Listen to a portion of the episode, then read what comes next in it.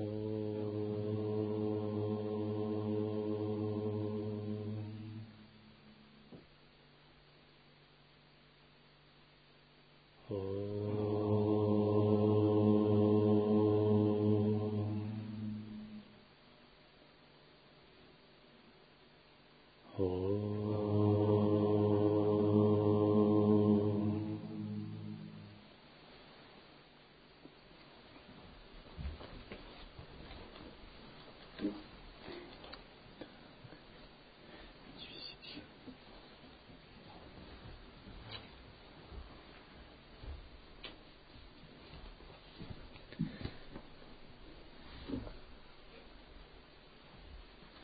Текст Шри Гуру Чаритра.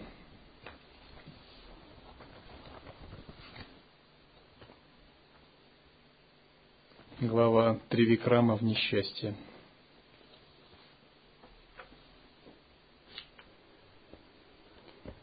Жил в Бидаре царь Яван. Однажды он пожелал дать много денег браминам за пение вет.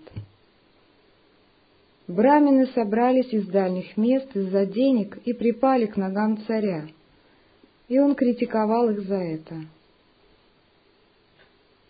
Однажды два брамина, превзошедшие веды, явились на собрание у царя.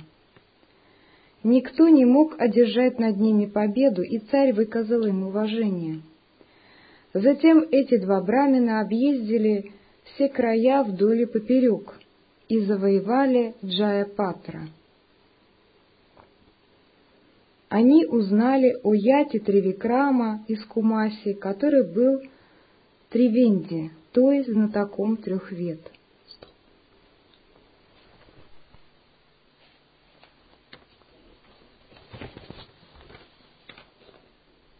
Так, брахманы были очень учеными, и в то время в обычае брахманов было путешествовать по разным краям, чтобы как бы провести философский диспут о природе Абсолюта. По обычаям того времени, по договору, тот, кто одерживал философский диспут, становился учителем, а тот, кто проигрывал, становился учеником этого человека.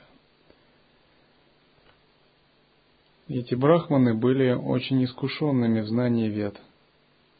И они узнали об одном аскете из Кумаси, который считался познавшим.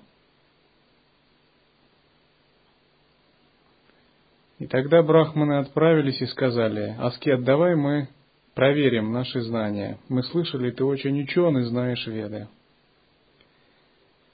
Они сказали, давай мы э, проверим наши знания в диспуте, или если ты отказываешься, дай письменное подтверждение, что мы одолели тебя, если ты боишься с нами вступать в диспут. Аскет очень почтительно сказал им, я не ученый, я аскет, бессмысленно со мной устраивать дискуссии. Но два этих брахмана были очень упрямы и высокомерны. Сказали, что если у нас есть хоть какое-то самоуважение, мы устроим все-таки дебаты. Иначе ты будешь вынужден дать нам как бы письменное подтверждение, что мы победили тебя, сертификат.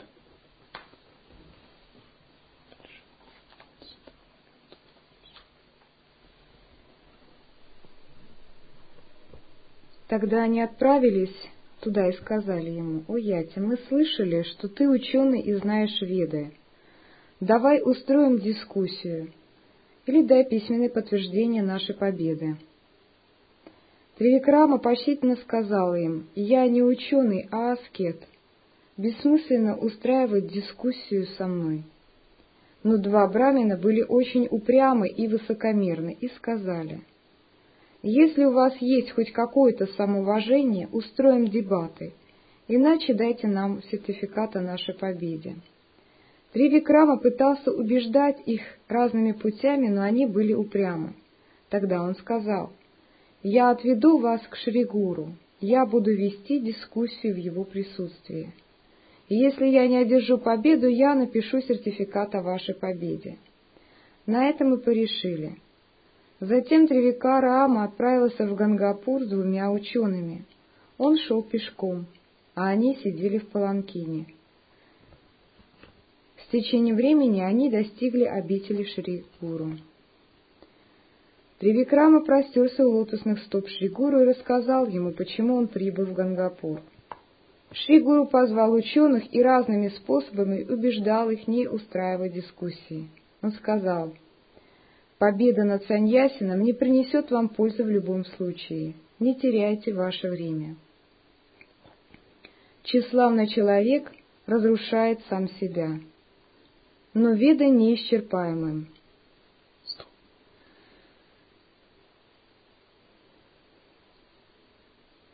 Нарасимха Сарасвати пытался убедить брахманов, ваше знание поверхностно, интеллектуально. Знание вед неисчерпаемо, не мните себя знатоками, будьте более смиренными.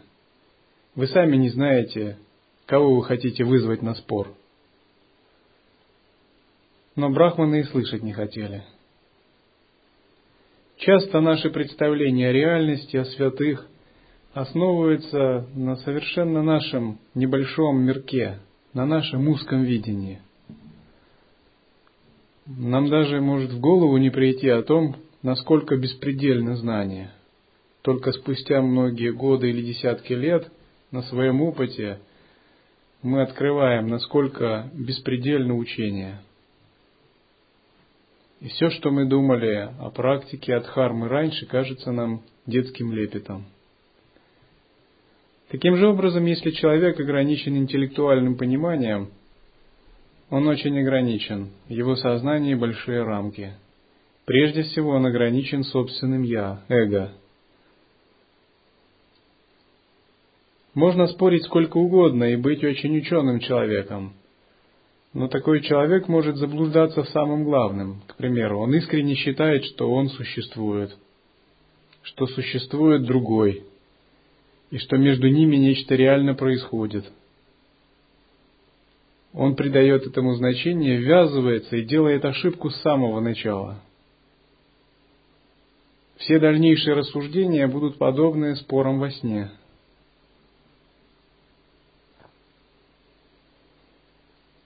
Нарасимха Сарасвати и его ученик Аскет были совсем на другом уровне понимания, поэтому они даже не хотели спорить, говоря, о чем здесь спорить. Но тем не менее брахманы были так упрямы в своем высокомерии, они считали себя познавшими и настаивали. Умерьте вашу гордыню. Риши Бхарадваш практиковал веды под самоконтролем, но он не смог закончить даже крупицу их. Брамины, которые желают истинного знания, сбиты с толку так, что практика вед была утеряна. В древние времена браминов называли богами на земле. Их слова выполняли как Камадену. Итак, не нарушайте эту традицию и не будьте врагами сами себе. Брамины сказали, «Мы победили всех на земле и получили свидетельство о победе. Ты не можешь знать веды. Мы горды нашей ученостью, и это украшение для нас, которое мы хотим демонстрировать. Мы пришли сюда не для того, чтобы слушать твою философию Веданты. Ты так говоришь, потому что ты боишься с нами дис... вступить в дискуссию. Тогда Шри Гуру сказал, время вашего разрушения пришло, ваш ум стал непомерным. Пусть будет то, что вы хотите. Глупые ученые не знали силу Шри Гуру, и чтобы разрушить их гордыню, гуру позвал неприкасаемого с улицы. Он поклонился гуру и сказал, «Меня зовут Матанга, неприкасаемый. Твой даршан освободил меня».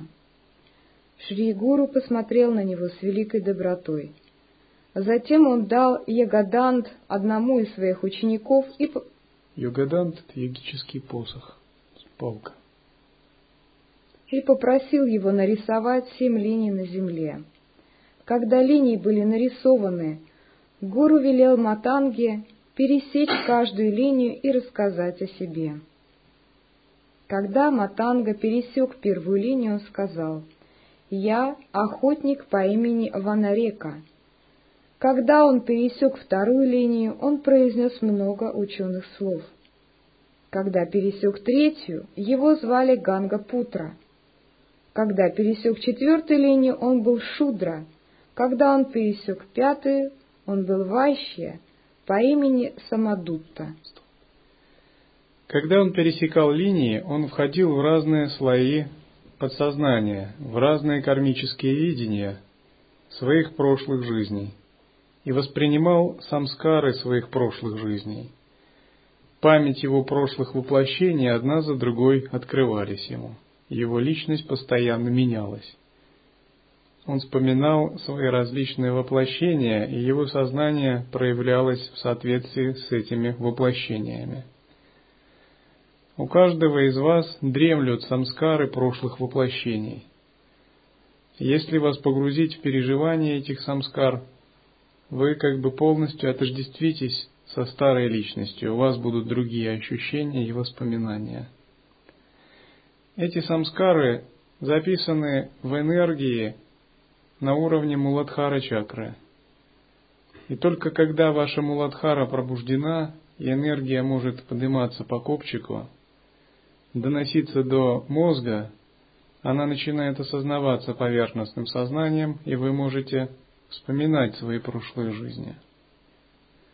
Тогда ваши представления о себе постепенно начинают меняться. Вы понимаете, что вы как духовная сущность это не то чтобы человек ограниченный одной жизнью, а вы это такая духовная сущность, которая метаморф... испытывает метаморфозы во времени, в пространстве, проявляясь в разных состояниях.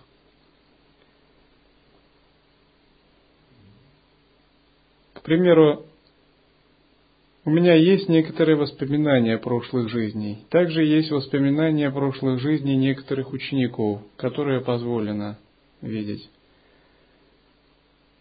В одной прошлой жизни я был советником царицы Египта, пользуясь ее покровительством. Другой был военачальником при царе Майя, который доставлял наркотическое зелье для священных обрядов майя. И иногда из-за этого конфликтовал с другими областями и царями.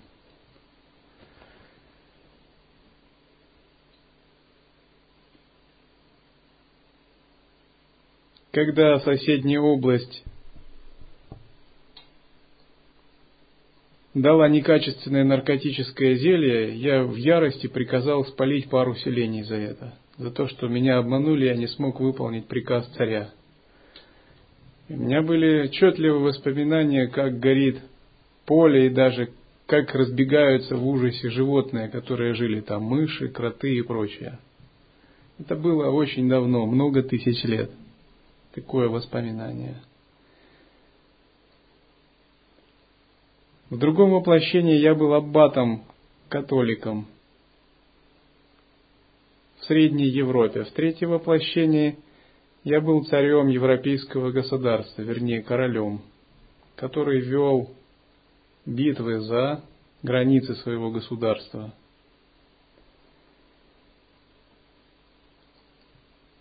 Еще в одном воплощении я был проявлением гуру одного из ситхов, который путешествовал в высоком мире на Вимане вместе с некоторыми учениками, которые находятся здесь, который был тайным покровителем и руководителем божественной лилы игры.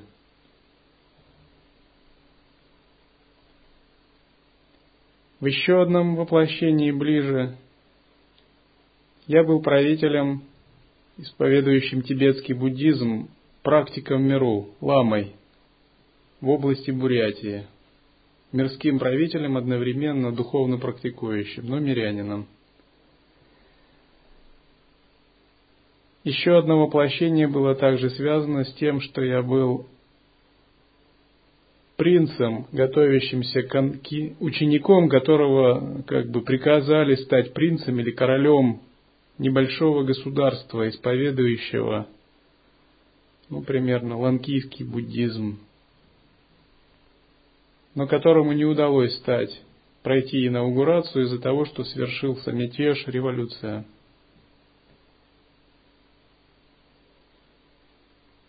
Также еще одно воплощение было связано с тем, что я был духовным учителем. Все эти воспоминания возникают у вас ясно, как череда впечатлений, когда ваша Муладхара пробуждается и кундалини может свободно входить в сушумну. И ваше сознание, ваш мозг осознает самскары прошлых воплощений –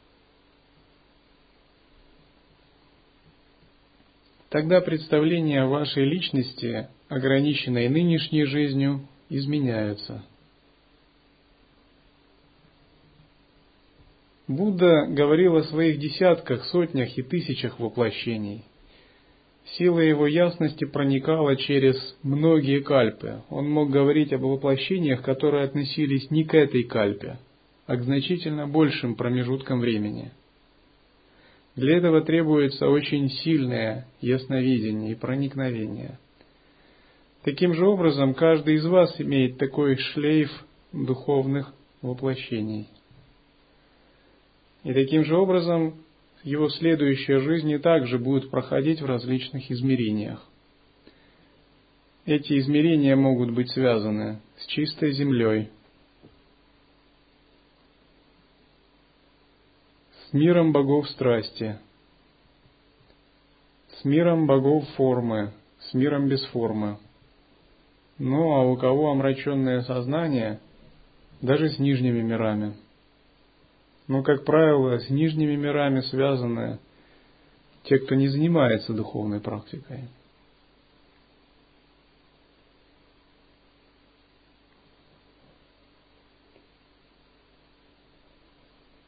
И в зависимости от того, какой стиль вашего мышления, как вам удалось очистить себя, и насколько вы реализовали естественное состояние, эти миры будут как бы копией вашего духовного состояния.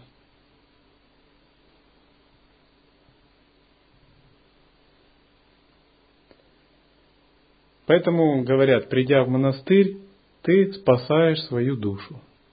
Это так. Каждый день вы занимаетесь тем, что вы спасаете свою душу, работая над созерцанием, медитацией, отбрасывая свой эгоизм, очищая себя ежедневно в практике. Вы должны всегда помнить, что вы, в отличие от непрактикующих мирян, стали на путь спасения своей души, поскольку будущее жизни неизбежно, так же, как и следующее – и чтобы заслужить достойное место в будущих жизнях, и чтобы эти будущие жизни... Почему будущие жизни неизбежны? Ну, как бы потому, что жизнь вечна. Жизнь не прерывается с нынешним воплощением. Однако будущие жизни могут проходить в сансаре, в нечистом видении, в ограничении кармы, в нижних мирах даже – либо они могут проходить в мандале чистого видения, в нирване, когда ум полностью очищен, не отделен от присутствия, и вы проявляетесь как Всевышний Источник, как эманации различных божественных энергий.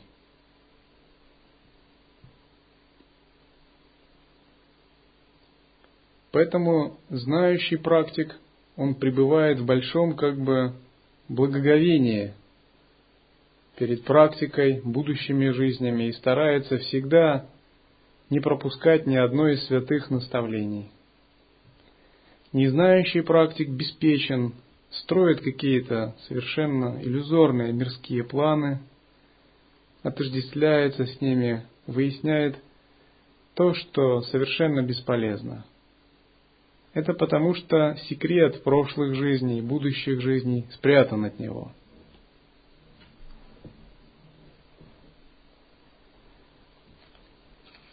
Вот один святой так писал. Человек должен преданно служить Богу сорок лет, и только после этого ожидать благотворных результатов. Многие, попрактиковав два года, думают, что-то у меня нет э, самадхи. Я думаю, просто надо скромнее быть. Считай, что два года просто ты опустошаешь себя, привыкаешь вообще считать себя вставшим на духовный путь. Далее святой, это святой Хазрат Абул Хасан Хиркани, суфий. Далее он говорит, десять лет служения необходимы, чтобы исправить огрехи речи. Десять лет на то, чтобы убрать с тела лишний жир. Десять лет на усмирение прихотей сердца и последние десять лет на искоренение всех оставшихся желаний. Путь монаха – это непрерывное очищение. День и ночь, каждый день. Монах постоянно очищает свой ум, свои желания, привязанности методом сутры, тантры или самосвобождения. Его внутренняя работа не прерывается ни на секунду, если это зрелый, правильный монах. И многие как бы питают иллюзии, ну, в отношении духовного пути, считая, что это такая легкая работа, не ожидая, что на каждого героя Мара уже подготовил свои ловушки. И что духовная практика это всегда битва и обхождение этих ловушек. И наивный духовный искатель в 19 лет мечтает, как он будет подобно Милорепе летать через 10 лет.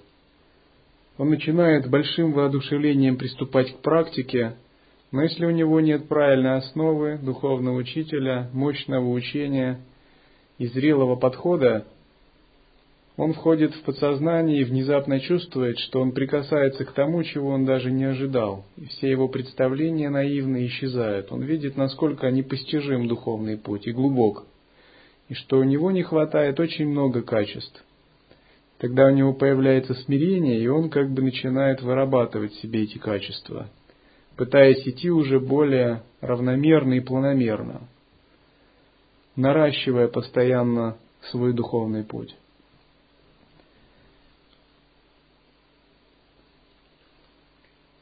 Таким же образом, планомерно работая над своим эгоизмом, над клешами и желаниями, практикуя внимательность, созерцание, тренируясь в управлении пран, учась отпускать себе, отдавать в служении, упражняясь чем в чистом видении, очищая свое мышление, помыслы свои, пресекая каждую секунду, наблюдая, пристально всматриваясь в свою душу – анализируя и беспощадно выгребая все нечистые состояния и мысли, монах день и ночь непрерывно очищает себя. То есть духовная практика это не только овладеть каким-то мастерством, изобразить кукутасану на изумление всем, или стойку на руках. Это нельзя еще назвать духовным мастерством. Духовное мастерство заключается в чистоте сознания, в чистоте помыслов. Даже если у вас кумбака пять минут, это еще не означает, что вы великий йогин –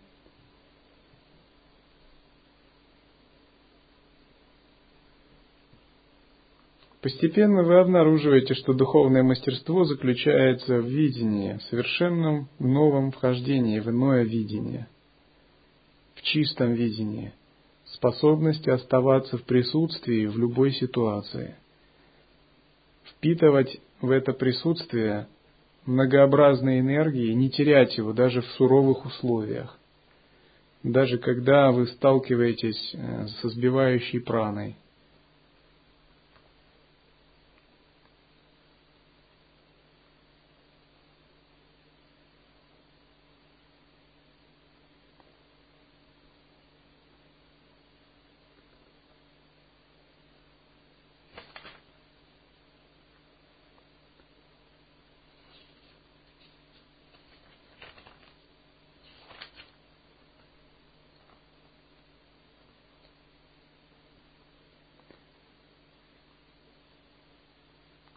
Этот святой за 30 лет ни разу не сомкнул глаз ночью.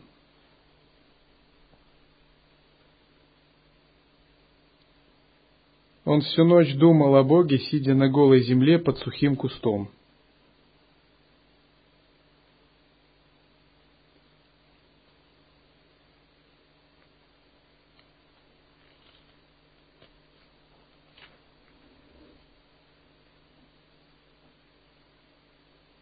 Говорится, что он искал возможность видеть Бога, не боялся ада и не мечтал о рае.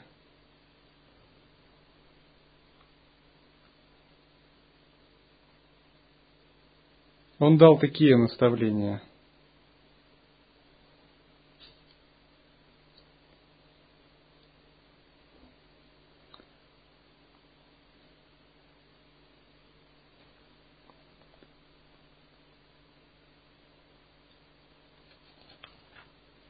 Смейтесь мало, плачьте много. Ешьте и спите мало. Нужно жить так на свете, чтобы ни один грех не лег пятном на ваше имя. Живи с Богом, откажись от общества мирского, потому что нужно общаться с настоящим другом. А нет друга лучше, чем Бог.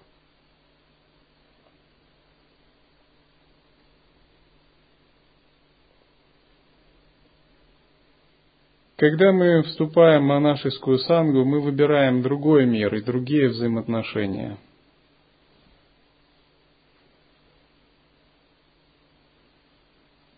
Этот мир заключается в том, чтобы непрерывно заниматься практикой, служением и очищать себя –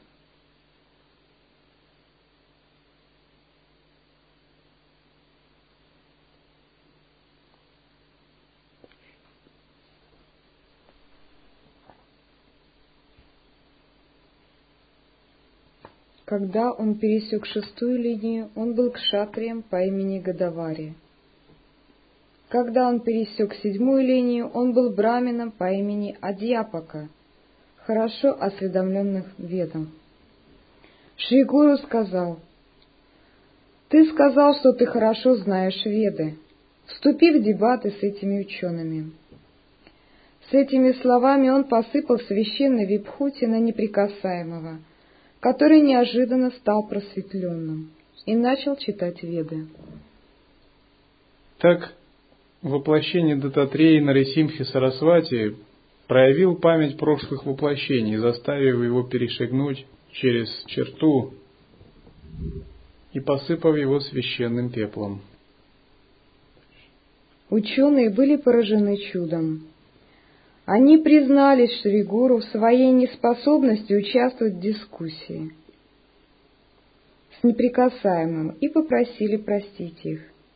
Шригуру сказал, «Ваш грех очень велик, вы родитесь демонами».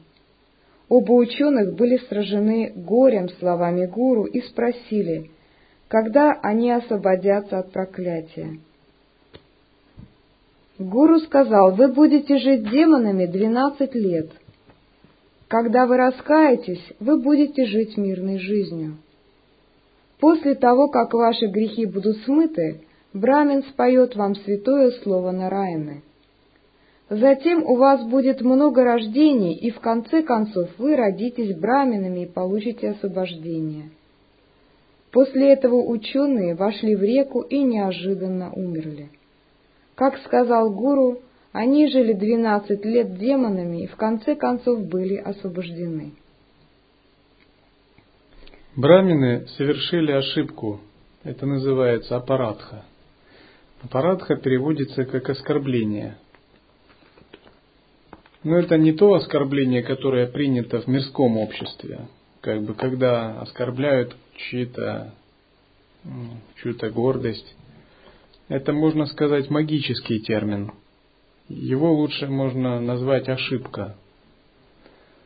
То есть, не распознав воплощение Дататреи, они имели нечистоту в мыслях Это не то, что их Дататрея как-то разгневавшись наказал. Святые свободны от эгоизма и гордости.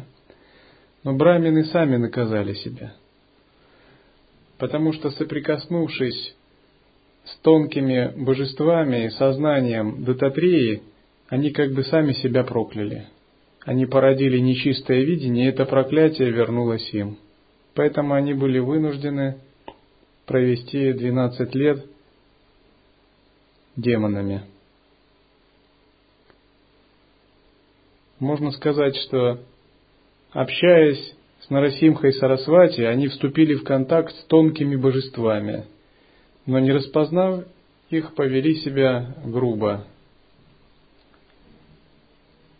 Тогда их тонкое сознание омрачилось, и поэтому наступила отмывка кармы. Неприкасаемый помнил свое прежнее рождение и спросил Шригуру. «Прабху, я был раньше брамином. Почему тогда я родился в низшей касте теперь?» Шригуру сказал, «Твоя карма определяет твое вознаграждение». Затем Шригуру начал объяснять, какое рождение получает каждый в соответствии со своей кастой. Тот, кто отказывается от своих родителей и престарелых, родится в Чандала, касте. Здесь имеется в виду отказывается из-за эгоистичных побуждений, из-за не из-за монашества, не из-за саньясы, а имеется в виду, когда у сына есть родители, и он мирянин, и он как бы ну, не поддерживает их, ведет себя по отношению к ним скверно. В случае с саньясаной монашеством здесь совсем другое дело. Тот, кто получает удовольствие в самовосхвалении, будет иметь проблемы с сердцем.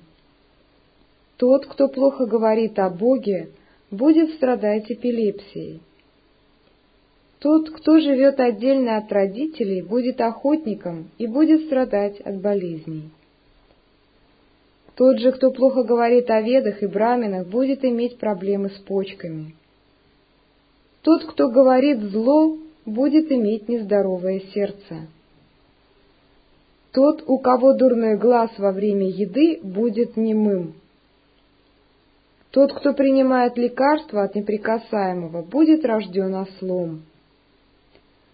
Тот же, кто виновен в убийстве Брамина, будет болен туберкулезом. Тот, кому нельзя доверять, будет враждовать с хорошими людьми, и его будет тошнить всякий раз после еды. Тот, кто убил змею, будет змеей. Тот, кто ворует книги, будет слепым. Кто ворует одежду, будет страдать заболеванием белой кожи. Кто ворует масло, будет иметь плохой запах тела. Кто разрушает религиозную работу, получит проказу. Тот же, кто ворует молоко, также получит проказу. Тот, кто предается грехам, сначала испытает ад. О Матанда, ты критиковал своих родителей в предыдущем рождении. Так здесь воплощение Дататрея Нарасимха Сарасвати описывает перечень кармических воздаяний. Закон кармы невероятно сложен, и в нем постоянно часто путаются. Как бы перечень этот, он как бы, ну нельзя сказать вот однозначный, он говорит в общем. Но если говорить более э, детально, то все зависит от индивидуальных особенностей человека, от состояния его ума. В основном закон кармы действует так. Совершается деяние, Деяние сопровождается пхавой, мироощущением. Мироощущение, пхава, как бы призывает определенные энергии. Эти энергии входят в судьбу йогина в виде божеств или сущностей. И эти божества и сущности определяют его следующую жизнь, следующую судьбу.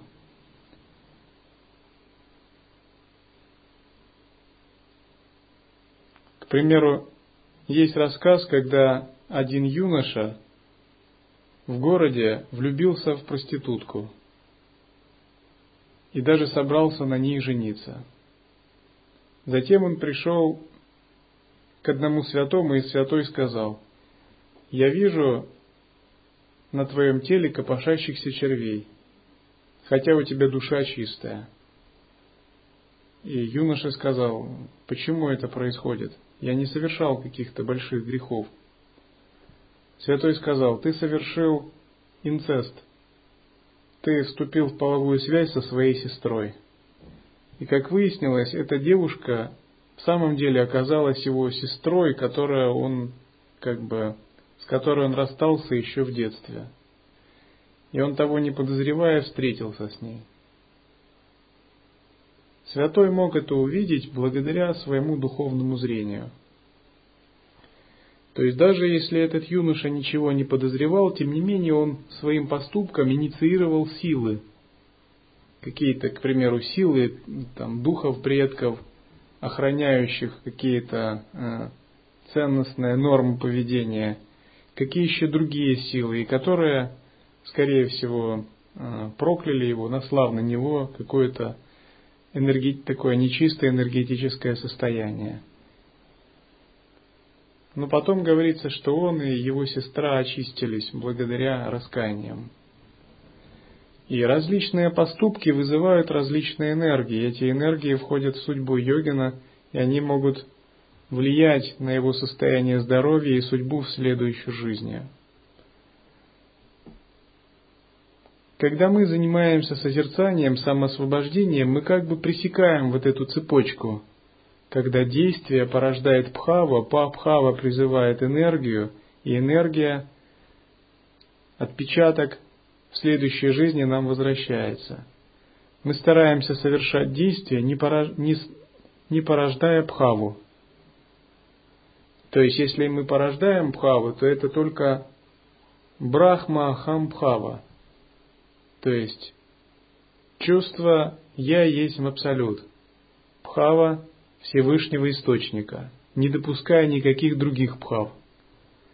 Если вы способны находиться в естественном состоянии, быть в созерцательном присутствии так, чтобы ваши действия не излучали никакой пхавы, кроме брахма ахамбхавы, то ваши действия становятся чистыми и не влекут кармических реакций.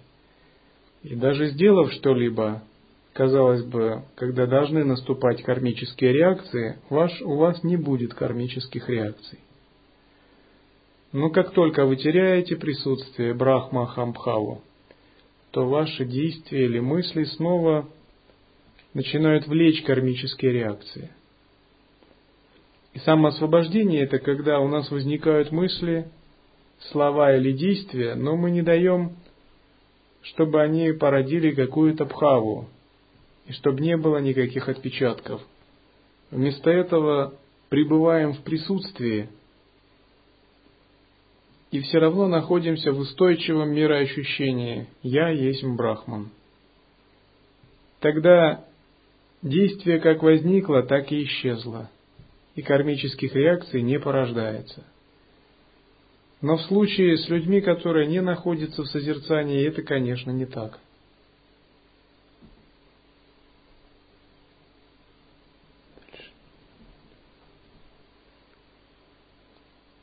Уматанда ты критиковал своих родителей в предыдущем рождении, поэтому ты родился отверженным. Если ты будешь совершать омовение в сангаме каждый день, в течение месяца ты наверняка родишься брамином снова. Матанда сказал, «Прими меня в общество браминов, так как я был брамином в предыдущей жизни». Но Шригуру сказал, «Теперь ты уже родился отверженным, даже Вишвамитра, который был аскетом, не мог стать брамином, пока у него было тело кшатрия. Благодаря его серьезной аскезе тело кшатрия сгорело, и тогда он получил новое тело брамина. Поэтому иди домой теперь, ты станешь брамином в следующем рождении. Но невежественный Чандала не хотел уходить. Тем временем его жена и дети неожиданно пришли туда. Они были удивлены, видя его среди браминов. Его жена Неприкасаемый внезапно вспомнил свои прошлые воплощения и вспомнил, что он был брахманом. И он упрашивал Нарасимху Сарасвати ввести его в общество брахманов, оставить его среди брахманов. Поскольку прошлые самскары пробудились в нем, и он не хотел вести прежний образ жизни. Его жена была поражена горем из-за его слов и сказала Шригуру, «С вами, пожалуйста, посоветуй ему не покидать нас». Шригуру сказал ему, ты не получишь освобождения, если покинешь жену и детей, а теперь иди домой. Но Чандала был упрям и сказал, «Я не хочу быть неприкасаемым». Тогда Шригуру позвал Брамина и велел ему обмыть Чандалу, чтобы смыть с его тела святой Випхути. После этого он потерял все свое знание и ушел вместе с женой и детьми. Другими словами, Чандал упорствовал и упрямствовал, тогда гуру просто смыл с него пепел, и Чандала забыл снова, кто он такой. То есть его тонкие самскары, которые были активизированы благодаря духовной силе Дататрии, снова ушли вглубь бессознательного. И программа этой жизни, прарабдха карма, проявилась, и он снова вспомнил себя как Чандала – в нашей памяти существует много слоев, как бы много разных программ. Это самскары. И когда активизируются какие-либо самскары, у нас открывается новый уровень сознания. Вместе с этим меняется наша идентификация. Это подобно тому, как вы занимаетесь созерцанием, занимаетесь, занимаетесь, и внезапно щелк – и почувствовали, что перешли на другой уровень видения. Это очень просто как бы, а видите, что такое видение всегда было, но вы почему-то были слепы. И оно вам открылось только сейчас, благодаря упорству в созерцании. И вы видите, что этот новый уровень видения есть всегда, и некоторые в нем пребывают, а другие же его не видят и в нем не пребывают. Это как некий тонкий воздушный поток, который вы или улавливаете, или не улавливаете. Или как тонкий запах. Если вы специалист по запахам, вы его улавливаете, различаете оттенки. Там лаванда, ромашка, сирень, фиалка. А если вы не специалист по запахам, или нети не делаете, то вы эти запахи не распознаете. Таким же образом, различные уровни сознания вами улавливаются или не улавливаются в зависимости от ваших способностей в созерцательном присутствии.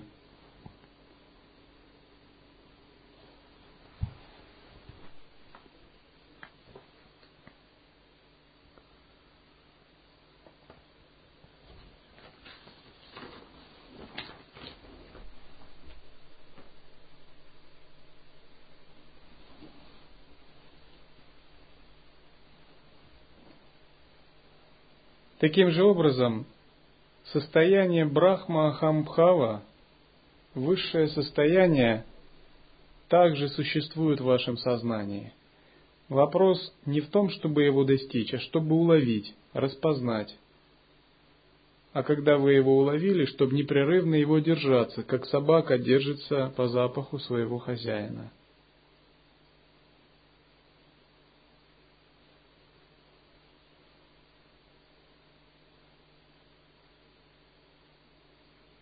как бы внутри вас уже есть память о том, что вы это Бог, Абсолют, о том, что вы Божество. Нужно эту память активизировать, привести в действие, а затем непрерывно утверждаться в ней, до тех пор, пока она не вытеснит все другие программы, с которыми вы привыкли отождествляться.